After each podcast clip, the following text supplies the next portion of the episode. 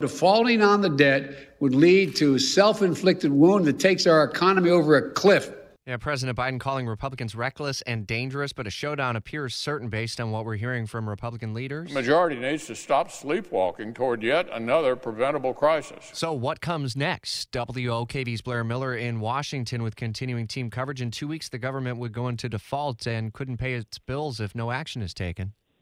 Yeah, and Rich, this is really a, a, key week for this because we're expecting a vote possibly tomorrow in the Senate on this. And here's what Democrats want they want a bipartisan vote to approve this. And really, that's the quickest way. And they've already tried that and Republicans have stood in the way. Republicans believe that because Democrats are in control, they should handle this issue on their own through a special budget process, but that will take some time. So right now, we are at that standoff, and that's why we heard from the president yesterday who's saying he's very concerned because of the potential consequences of all this.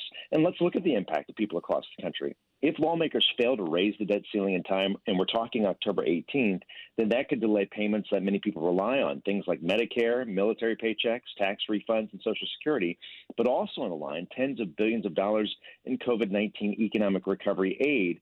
And then, of course, the fallout could lead to a rise in mortgage and credit card interest rates if lawmakers fail to act. So there's still some time, but this is a key week in making some decisions. And shutdown politics, the name of the game. We'll continue to follow updates mm-hmm. throughout the rest of the week. Blair, thanks.